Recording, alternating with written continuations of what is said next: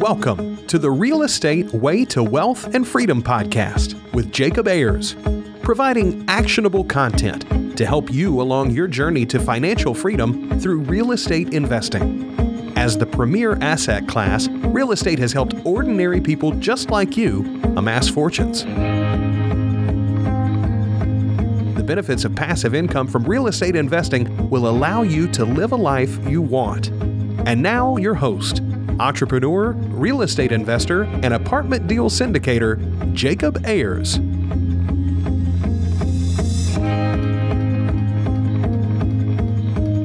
Hi, and welcome to the Real Estate Way to Wealth and Freedom podcast, episode 391. Hey, welcome back. I'm your host, Jacob Ayers. We're inching closer and closer to that 400 episode milestone, and I'm so glad you've been along the journey with me.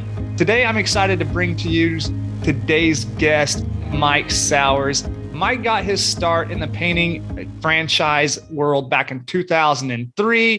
He also worked as a loan originating officer before he went on to create his own remodeling company where he rehabbed over a thousand properties, growing that business to over 50 employees. Eventually, Mike made the switch to commercial real estate investing world and never looked back, where that's his true passion today. Mike is the host of the Creative Commercial Real Estate Show and author of Creative Real Estate Investing book. He outlines in his book a seven step process for finding and funding your very first deal. Those seven steps are find, figure, fund, fix, fill, financials, and lastly, our favorite, freedom. So, we're going to dive into that framework today, talk about Mike's journey and his story up to this point. Really exciting one. So stay tuned. Let's go ahead and jump right into this week's episode with Mike Sowers.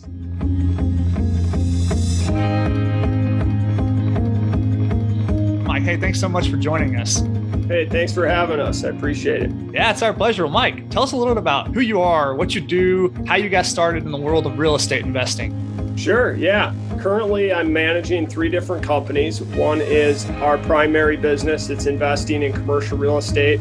And I rebranded that company about four years ago when I made the full time transition from residential into commercial. This journey started for me about 16 years ago. Bought my first duplex while I was a college student and then started house hacking after that at the University of Minnesota and just kind of built that up. And I was a remodeling contractor. So I actually ran a franchise for college pro painters for a couple of years.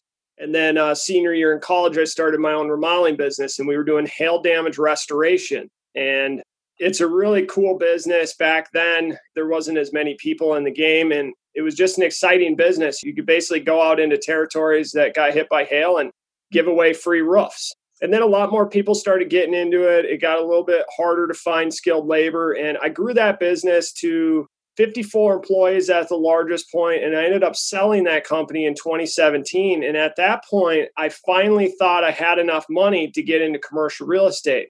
And it was a little bit harder than I thought it would be. And I realized that it's still very much like an old boys club, right?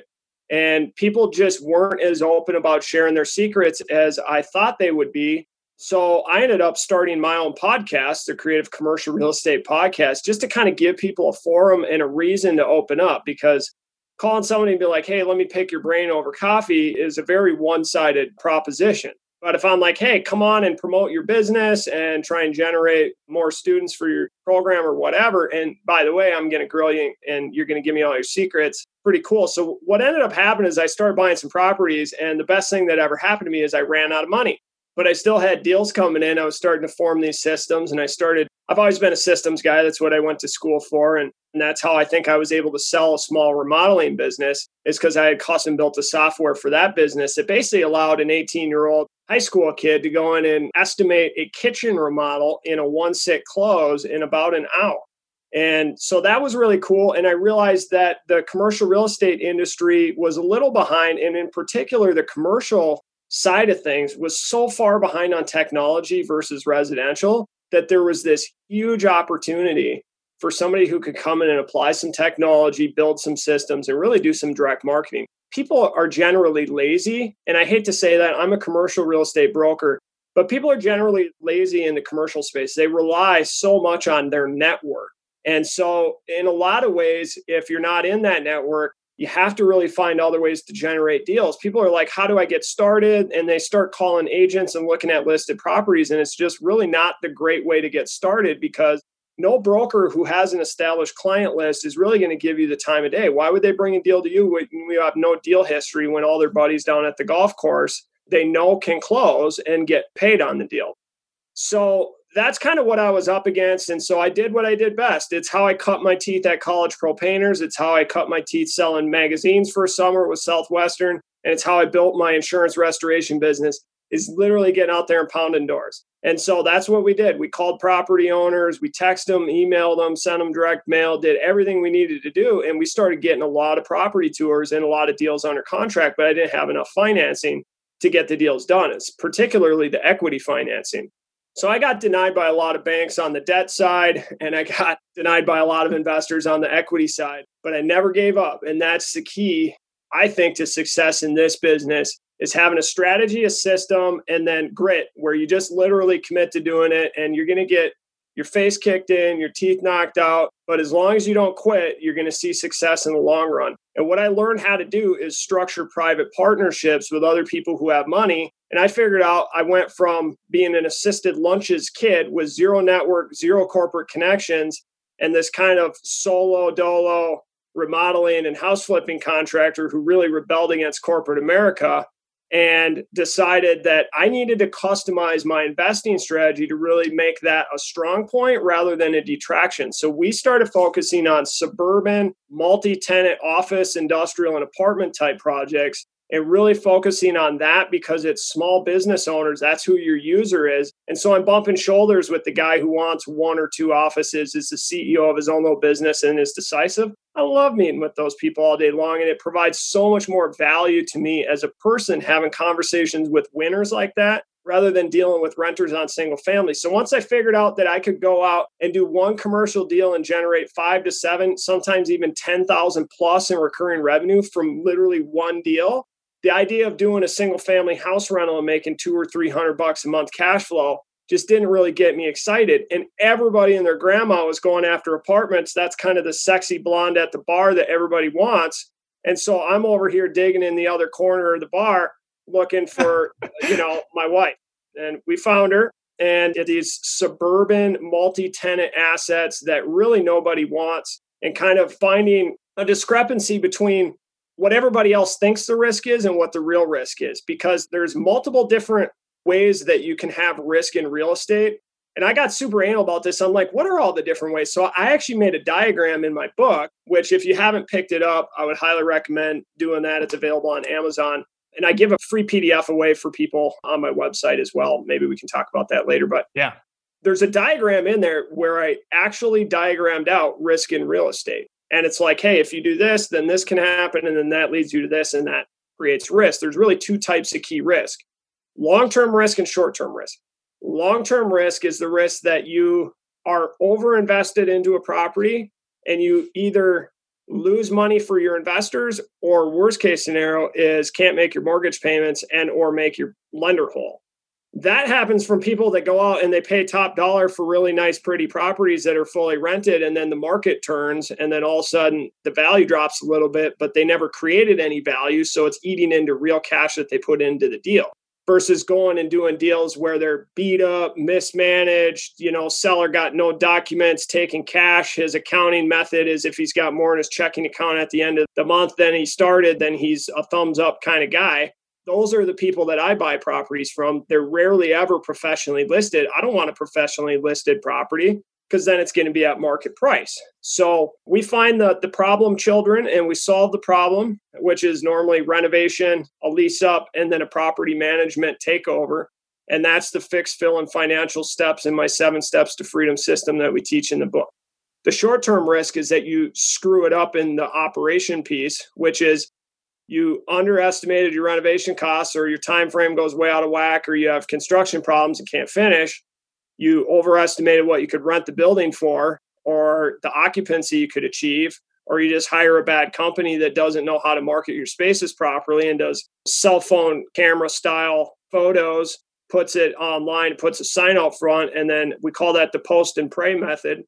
Or you try and manage your own properties using QuickBooks or something like that and not really having a real property management system and a really professional company that's trained on how to do value add deals, which there's a lot of good management companies out there, but there's very few that know how to do value add deals. You have to be willing to pay more and structure bonuses for them really incentivize them. Like, think about it. Why would A, as a management company, your goal is to generate the highest management fees? Why would you take property B that's generating half the rent and has 10 times the work over property A that's nice and pretty, generating twice the rent and has very little work? So you have to think about how you're compensating them. If you're just doing the standard kind of 5% of revenue, then maybe people aren't getting as excited or you're not giving them the motivation they need to really move the needle for you on the project. Man, what a probably one of the greatest opening kind of lines in this podcast, Mike. So much to unpack there, but how little do you know the tables have turned and you find yourself on the other end of the mic today than you once were sharing your wisdom and your insight in the industry with listeners today. So thank you for that. I want to kind of go back to the point in time when you found yourself transitioning from residential to commercial real estate. How long had you been investing in the residential side of things? What did your portfolio look like? And then kind of talk about the mental aspect of making that transition. What kind of clicked in your head and how did you kind of get the traction to get into the uh, commercial real estate space? Sure. As you mentioned earlier, I've rehabbed over a thousand projects, and that includes projects I've remodeled that I had no ownership in. But we did a whole lot of flip. I've wholesaled a ton of projects, and we had a fair amount of rentals. When I was making the transition, really there were three key myths that I believed in my head that turned out were completely based in these were false narratives that I believed from the media and from other brokers and investors who were in the commercial game. Those three myths were that there's no good deals out there anymore, that it's really hard to evaluate commercial properties, and that you need hundreds of thousands of dollars to buy commercial real estate. And the truth of the matter is, and I do a webinar on these exact three topics, the truth of the matter is, it's very easy to generate leads. We generate anywhere from 30 to 50 leads from off market motivated sellers every single month. You just need to have a good direct marketing system. Now, I happen to have spent a ridiculous amount of money custom building a software that does all this for me, but you can go do this with individual vendors out there. It's just going to be a little bit more of a headache and take some more time, but you can definitely do it. That's how we started doing it so again that's just direct marketing right? We talked about this a little bit ago but if you're doing direct marketing to property owners you can generate a ton of deals and they're quite easy once you get your messaging your timing and your list locked in. Those are the three key pieces. On the second piece the myth about you know it's really hard to evaluate deals that's because they haven't figured out their magic multiple. In my book i teach people the magic multiple. Think of it like this okay if properties in your area are selling for 100 bucks a square foot and they rent for $10 a square foot net to the landlord so net lease then the multiple that the market is paying is 10 okay or the cap rate is 0.10 or 10% right. so the market multiple is nothing more than the inverse of the market cap rate so if the market cap rate's 5%, the market multiple's 20. What that means is that the market's paying 20 times the NOI for stabilized properties. What the magic multiple is, is you take the market multiple and then you adjust it for your desired profit margin. So if the market multiple is 20, but you desire to make a 30% margin, then you can only pay 14 times the NOI. Because when you pay 14 times the NOI, let's say the NOI is 100 grand, you pay 1.4 million, the market's willing to pay you 2 million for that same NOI, that's where your margin comes in. So what you got to do is figure out your magic multiple. Mine's 9.625 for most projects in my area. It's going to be based on my local market cap rate and my desired profit margin. So here's how easy it is for me to evaluate a deal. I go out and I figure out what the stabilized NOI is. Let's say that's 200,000. I multiply by my magic multiple, and that's the max I can be all in. And then from there, I just deduct my cost to renovate, lease it up, and maybe any holding costs if I have negative cash flow during the operating period. And that's how I back into my max allowable cash offer or the MACO. So that's what I teach in my book in my online course. It's so simple. I think people overcomplicate it. You got these programs like Argus and these really high powered dynamic spreadsheets. Don't get me wrong, I'm a recovering spreadsheet addict. I'm a finance major. One of the key guys on our team was a finance major. we love all the pivot tables and get jazzed up about spreadsheets and stuff, but spreadsheets have some serious limitations. One, if you break a formula somewhere, you can really screw up big. And that's why we built out a deal analyzer tool within our software suite that kept it simple. And what I found is that most traditional analysis methods really only work for stabilized properties. Like if you got a vacant building that's generating no income, it actually has a negative NOI. How can you apply a cap rate and come up with right. a meaningful value? You can't. So what you have to do is kind of project what the stabilized NOI would be in the future and translate that to a future value and then kind of work backwards by deducting your costs and your desired profit to back into like what you can pay for it today. Now, somebody right there, Mike, might say, well, then I'm buying on projections, right? Not actuals. And then people get held up or maybe, you know, kill the deal because of that. What's your rebuttal there? And how do you analyze those types of deals? Then I would say to those people that they've been reading every other book that's out there because that's what every other book teaches you. Look at some of the best selling books. I'm not going to throw anybody under the bus, but they'll literally tell you that you should never value property based on projections. And those people just don't live in the value add world. It's the only way to value properties in the value add world. Yeah, I mean, okay. we just went through an example. How do you value a property that has a negative NOI? Obviously, it has some value. They're not going to pay you to take it, right? Unless, of course, you have a major environmental problem or a fire damage deal where they're going to give you a dollar and then they keep the insurance claim. I love those deals, by the way. but think about it like this, okay? If your plans to flip the property or flip it to yourself by essentially refinancing it and selling mm-hmm. it to yourself, if you will, mm-hmm. at the end of the project. All we're doing is projecting that future appraised or sale value. And then I'm deducting my cost to get it there. There's four key costs cost to fix it, cost to fill it, cost to hold on to it during that one or two or three year period, and then the cost to close on the buy and the sell side. When you deduct all of that, you really have your break even purchase price. Like if it's going to sell for two million and it's going to take 500 grand to get there at one and a half million, if you pay that, you're going to break even. Right. So then I just go, well, I want to make 300 grand. I'll pay you 1.2. And then they counter me at 1.5.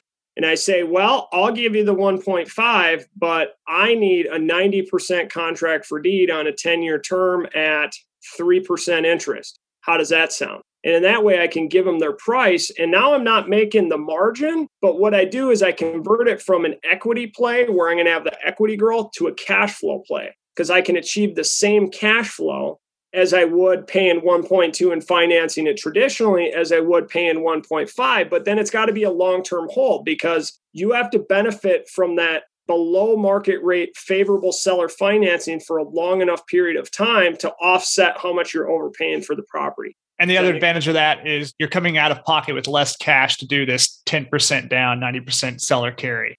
Yeah, yep, exactly. And what that translates to is your weighted average cost of capital goes down. Because do the math, okay? Let's say your cost of debt, including principal payments, is six and a half percent, you know, thousand dollars borrowed or whatever. Mm-hmm.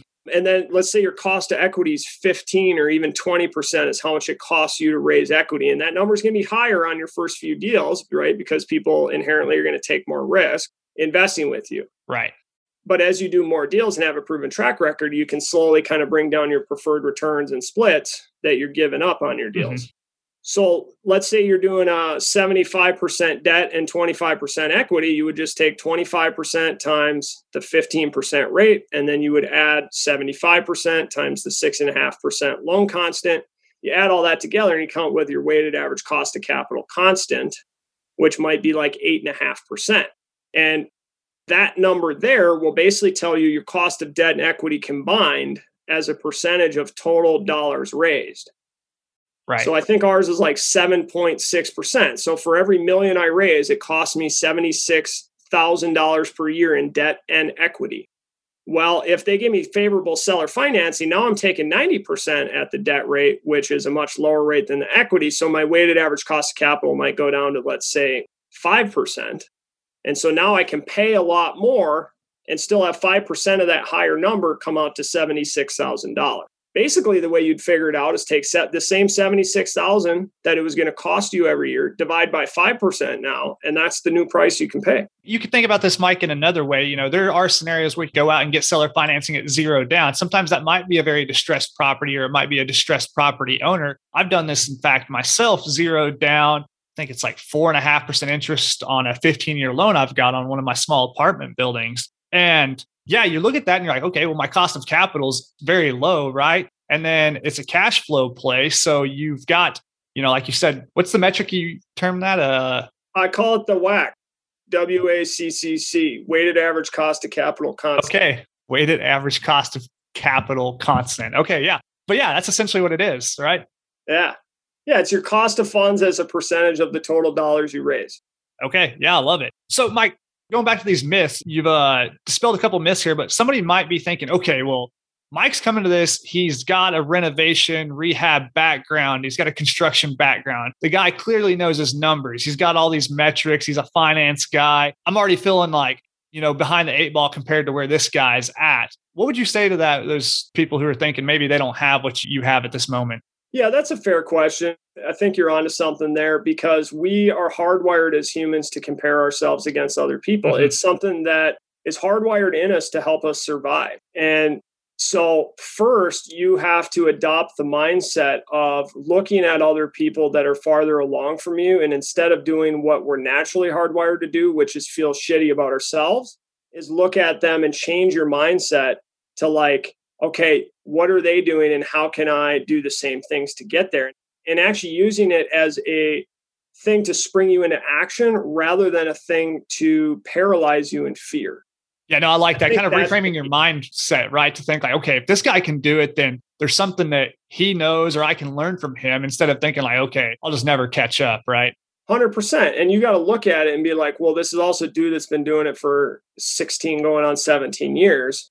Okay. And even at that, it just really doesn't matter. You can't evaluate your success by comparing yourself to others. What you really ought to be doing is concerned about how much you're learning versus how much you're earning and being focused on how much did I learn this month and comparing how smart you are now to how smart you were last month. But it goes beyond the learning. You got to apply this stuff like 90% of the learning in this game only happens when you actually get a deal under contract, go through and buy it. Like this sounds crazy, but I would tell people like go buy a property and break even on it.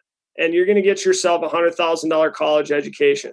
Like, don't be so afraid that like you're going to lose money on a property. Like, don't be stupid and go like bet it all on why.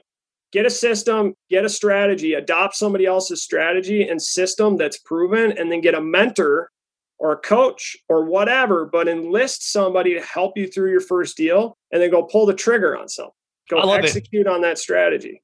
And Mike, so many people, myself included, you know, don't want to feel dumb, don't want to look dumb, don't want to sound stupid. And so they stay in their comfort zone, right? They don't push themselves outside of their comfort zone. And I've heard this quote and I'm probably going to butcher it, but it's like if you look back on your past self one, three, five years ago, and you're not embarrassed about that person, then you're not growing enough. And I know that rings true in my own life. I look at like previous episodes of this podcast, for example, or just where I was three years ago. I'm like, oh, it's like cringeworthy. I don't even like listening to myself, right? So if you're not like in that position, you're probably not growing and pushing yourself enough. Yeah, man. One of my favorite quotes is like that life is just one long lesson in humility. Yeah, I love it. that, I think when you live your life in gratitude and humility, it insulates your heart against that jealousy, I guess, is one of the terms that you're really getting at. Is that core? Yeah, like, right.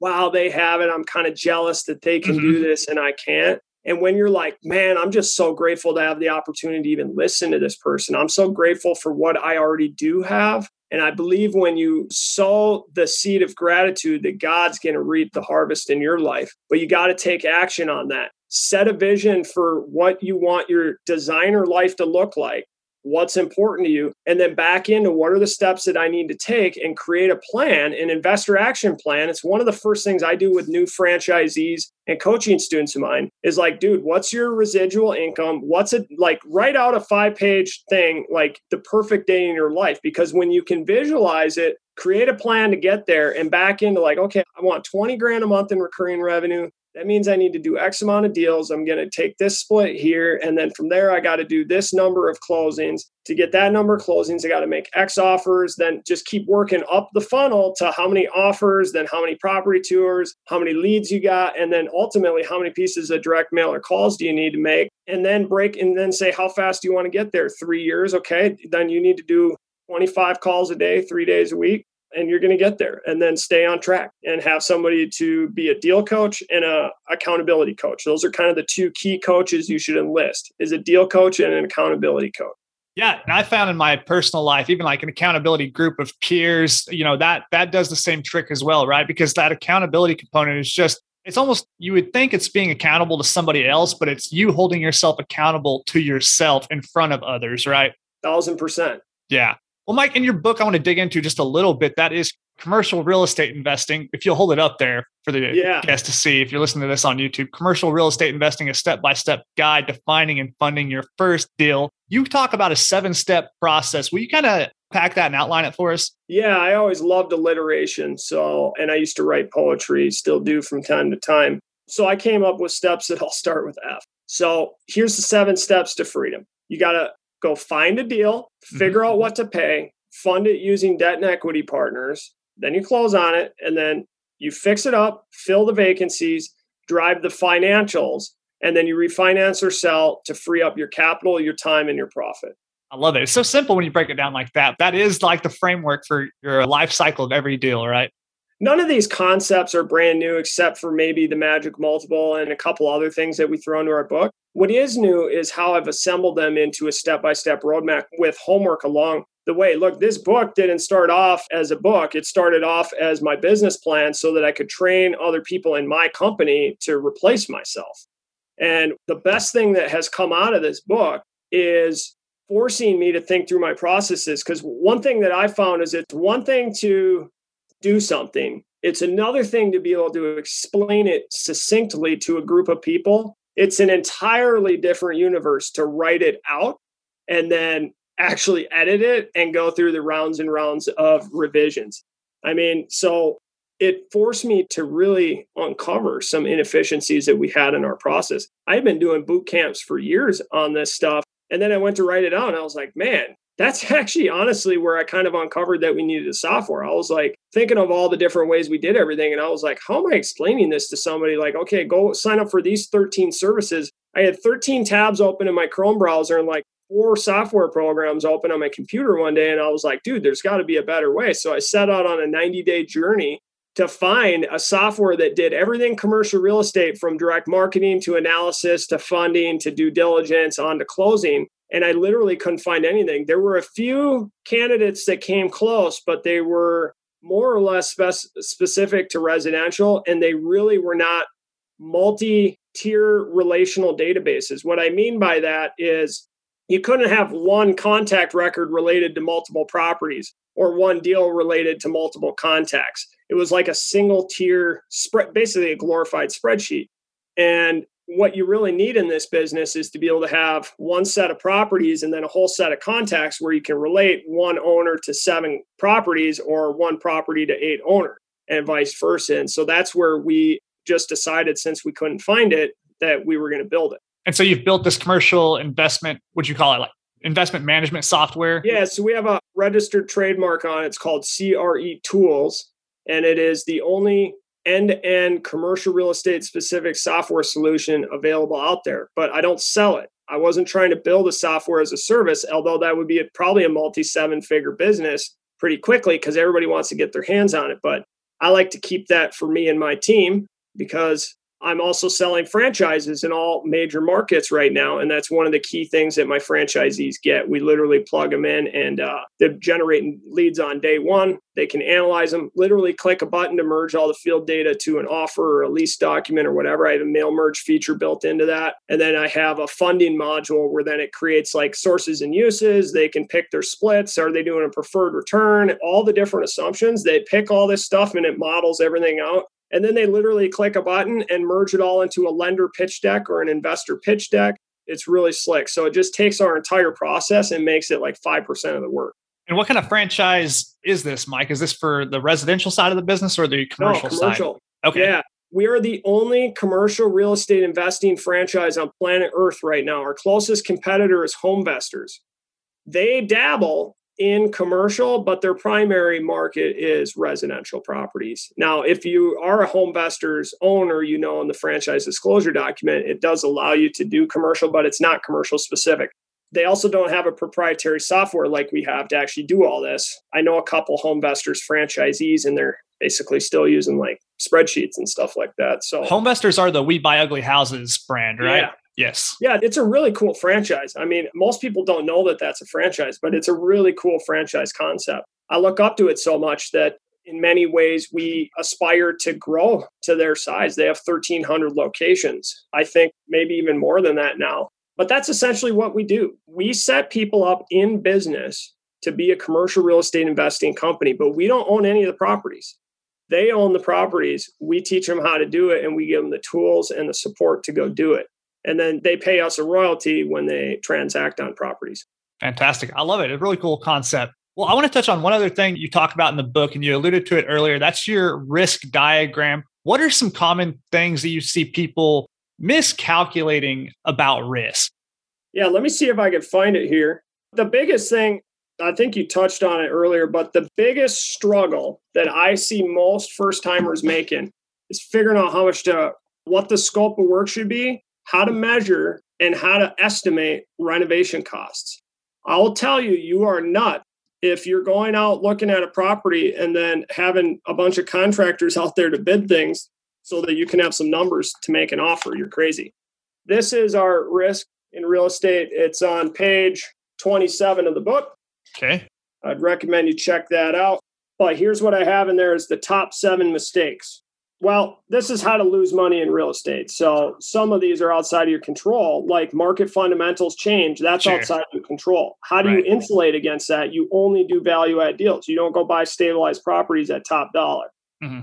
The second one's you get a bad tenant. How do you insulate against that? Is you specialize in one asset class, do really quality leases, and do thorough background searches. It also comes down to having a really comprehensive marketing program so that you have more tenants to choose from instead of having your stuff sit there for six months and you're so desperate you just put anybody in there. Right. You're almost afraid to do a background check because you're so desperate to get them in there. Bad property management and i can go on down the list but bad property management bad analysis is probably the biggest one. It's the bad analysis on the front end. You make your money when you buy.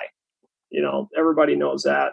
Partnership dispute making sure that you're not being lazy about going through all of the ins and outs of the partnership. Look, this is a marriage, make no mistake about it. And you better have a prenuptial agreement, but beyond the legal contract, because look, a contract can't save a deal from going south. What can is really upfront, thorough communication with somebody. Because if mm-hmm. everybody's on the same page and accepts it mentally, can't tell you how many times people rely on legal contracts to bail them out when the problems are there. But a much better proactive strategy is to really make sure everybody has a meeting of the mind before you get into that. Because when you have a meeting of the minds, then the contracts never even come into play because everybody's on the same page from the get go. Yeah, no, I love it. It's a good analogy looking at it like a marriage, right? I mean, this is a long term partnership. This is a serious, you have to be on the same page with so many different aspects from your investment strategy to your business plan and more. So, definitely agree.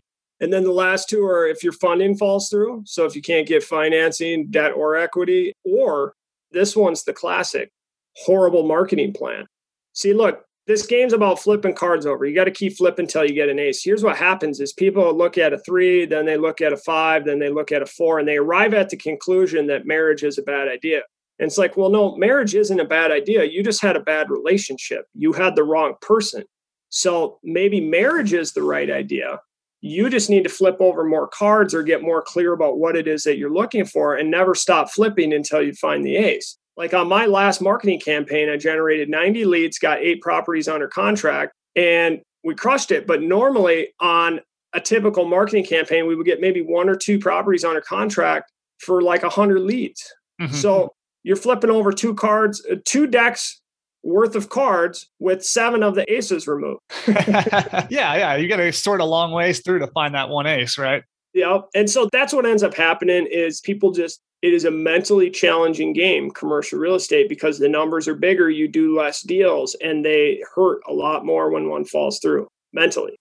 And so you have to find a way to get through that. It's not as transactional like when you're flipping houses or wholesale, and it's like, had that deal fell through, no big deal because you have other income coming in. You can work a deal for six or 12 months, have that be the only deal you worked on that year, and then it falls through, or even worse, is something comes up and your numbers don't work anymore and the seller's not willing to renegotiate and now you have to make a decision to cancel and leave your 30 grand in uh, due diligence money on the table or go forward on a deal that you're going to overpay for and you know you're going to overpay for it. No yeah that's a good point. Talking about these risks mike i think the I don't know, silver lining to me looking at these risks is every one of them can be solved with the proper amount of education, right? For the most part. I mean, yeah, there's things outside of your control, like you mentioned, like market shifts and et cetera, but there's also still things you can do. So the biggest risk is not knowing what risks lie ahead. And it's one of those like catch 22, you don't know what you don't know, but you can't know everything, right? Before you put one foot in front of the other and get started. Yeah, for sure. That's very wise advice. Well, Mike, hey, we could go on and on for hours and hours about this stuff. Obviously, you've written an entire book on it, and it's not just something you developed overnight. This is from 17 plus years of experience condensed down into this one book. So I recommend everybody listening go check out this book. That is Commercial Real Estate Investing. You can find it on Amazon and any place you can find books, I'm sure. Well, Mike, as we're wrapping up here, we end every one of our episodes with a lightning round, just a quick series of questions we fire at you. Are you up for it? All right. The first question is What was your biggest hurdle getting started investing in real estate? And then what'd you do to overcome that? Well, in real estate, that would be all the way back to when I was 19. back then, there were no hurdles. They were giving loans to anybody who had a pulse. the biggest hurdle was, I think, trying to figure out how much to pay for a property. Mm-hmm.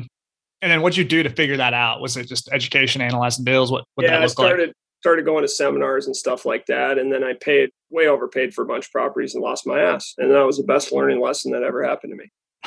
I love it. Mike, do you have a personal habit that contributes to your success? I have a lot of different habits. One's a cold shower in the morning. That's probably my favorite. Ooh. I hit the cold shower. Now, look, I'm not crazy. I don't do the whole thing as a cold shower. I just like to dial it down right at the end. It gets me going. I have my positive aspirations. First thing that happens uh, in the mornings, uh, I'm just grateful to God for another day. And then really taking the time to think through important things and reflect is something that always pays dividends for us and our family in the long run. And just really making sure that we're deliberate every single day about how we're living our lives. Yeah, no, I love that. That's good advice. Mike, do you have an online resource you find valuable in your day to day? And I'm kind of interested to hear your answer on this one specifically. Yeah, I have a bunch of online resources that I use. I like learning from other people. I love watching other people's real estate ads and going and taking other people's programs. I spend more on education than most people ever would. I mean, I've spent multiple six figures on education and coaching programs and mentorships and stuff like that. And people are like, that's a whole separate topic, but I don't, here's what I don't get. How are people going to spend 50 grand on a four year education and you may or may not actually be able to use it to make money, but people struggle to pay 10 or $25,000 for a program that's going to literally put you in a position to make seven figures on a deal.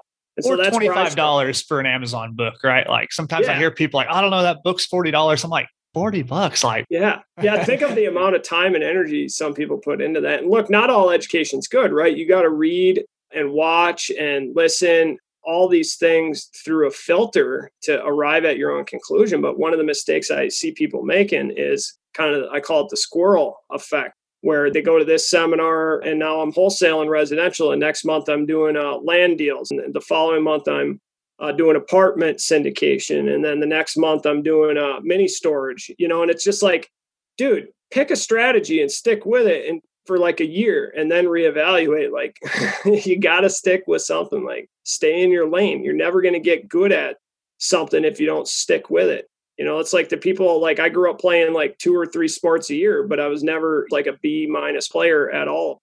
I love it. Definitely good advice. Mike outside of your own book what book would you recommend to the listeners and why uh, there's a few. I tend to like the One Minute Manager from Ken Blanchard. It's a short read to help you think through situational leadership, which is really taking you through the learning curve on specific tasks that you need to learn. Uh, I think it's a really good book for anybody that's in the business community. Fantastic. We'll link that book in the show notes for audience members to check out, of course, along with yours my last question in the lightning round if you were to go back and give advice to your 20 year old self to get started investing in real estate, what would you tell 20 year old Mike, even though it sounds like you bought your first property at 19? That's great because we never debunked my third myth. And that third myth is you don't need hundreds of thousands of dollars to wait to get into commercial. You can do it today with zero connections What you do is you call property owners, and when they say no, they don't want to sell you their building, you convert them to a potential investor. That's how you raise capital. Call property owners, nope, my deal's cash flowing great. Well, I'll tell you what, I do a lot of this off market marketing. When I get my next deal, do you want me to reach out to you looking for more deals? And you literally acquire a list of 50 or 100 people who already own real estate. You know they have money, their property's performing well. Who better to reach out to the next time you got a deal under contract to do a webinar and get your deal funded. And if I had known that when I was 18, I would have been funding multi million dollar deals back then because that alone is the one secret that can really unlock it. People are like, well, I know I want to raise money, but how do I actually do it? Well, there it is. Go get your property owners list and you call them and you target them as investors when they say they won't sell you their building honestly, that is a gold nugget to take out of the show right there, ladies and gentlemen. I mean, I've called property owners and been told no hundreds, if not thousands of times. And I've never once thought, hey, maybe I should ask this person if they're interested in investing with me. Like, I don't know why I haven't thought of that. Dude, it's the easy switch. It's like, hey, uh, Mr. Jones, Mike Sowers, Commercial Investors Group, just following up on that letter I sent you. Did you get that in the mail? Okay, great. Well, uh, I, I just wanted to check in. You know, can we make you an offer on this? Have you ever thought about selling? Nope, I'm all good. I'm all set. Oh, well, that's awesome. Sounds like it's cash flowing great for you then. Yeah, it's cash flowing really good, Mike. Thanks a lot for reaching out. Well, hey, I tell you what, I do a lot of off market deals. And as you know, I'm the real deal. I reached out to you and I'm seeing a lot of properties. And I was just wondering, you know, you're doing so well here. Are you ever interested in having me reach out when I have another opportunity and at least run it by you? And if they say yes, that's the end of your sales pitch. You put them on a list. And then when you have a real deal, you put together a webinar, invite all 30 or 100 of those people that you got, and there's your list. You get 50 grand a pop out of them, and there's your million bucks.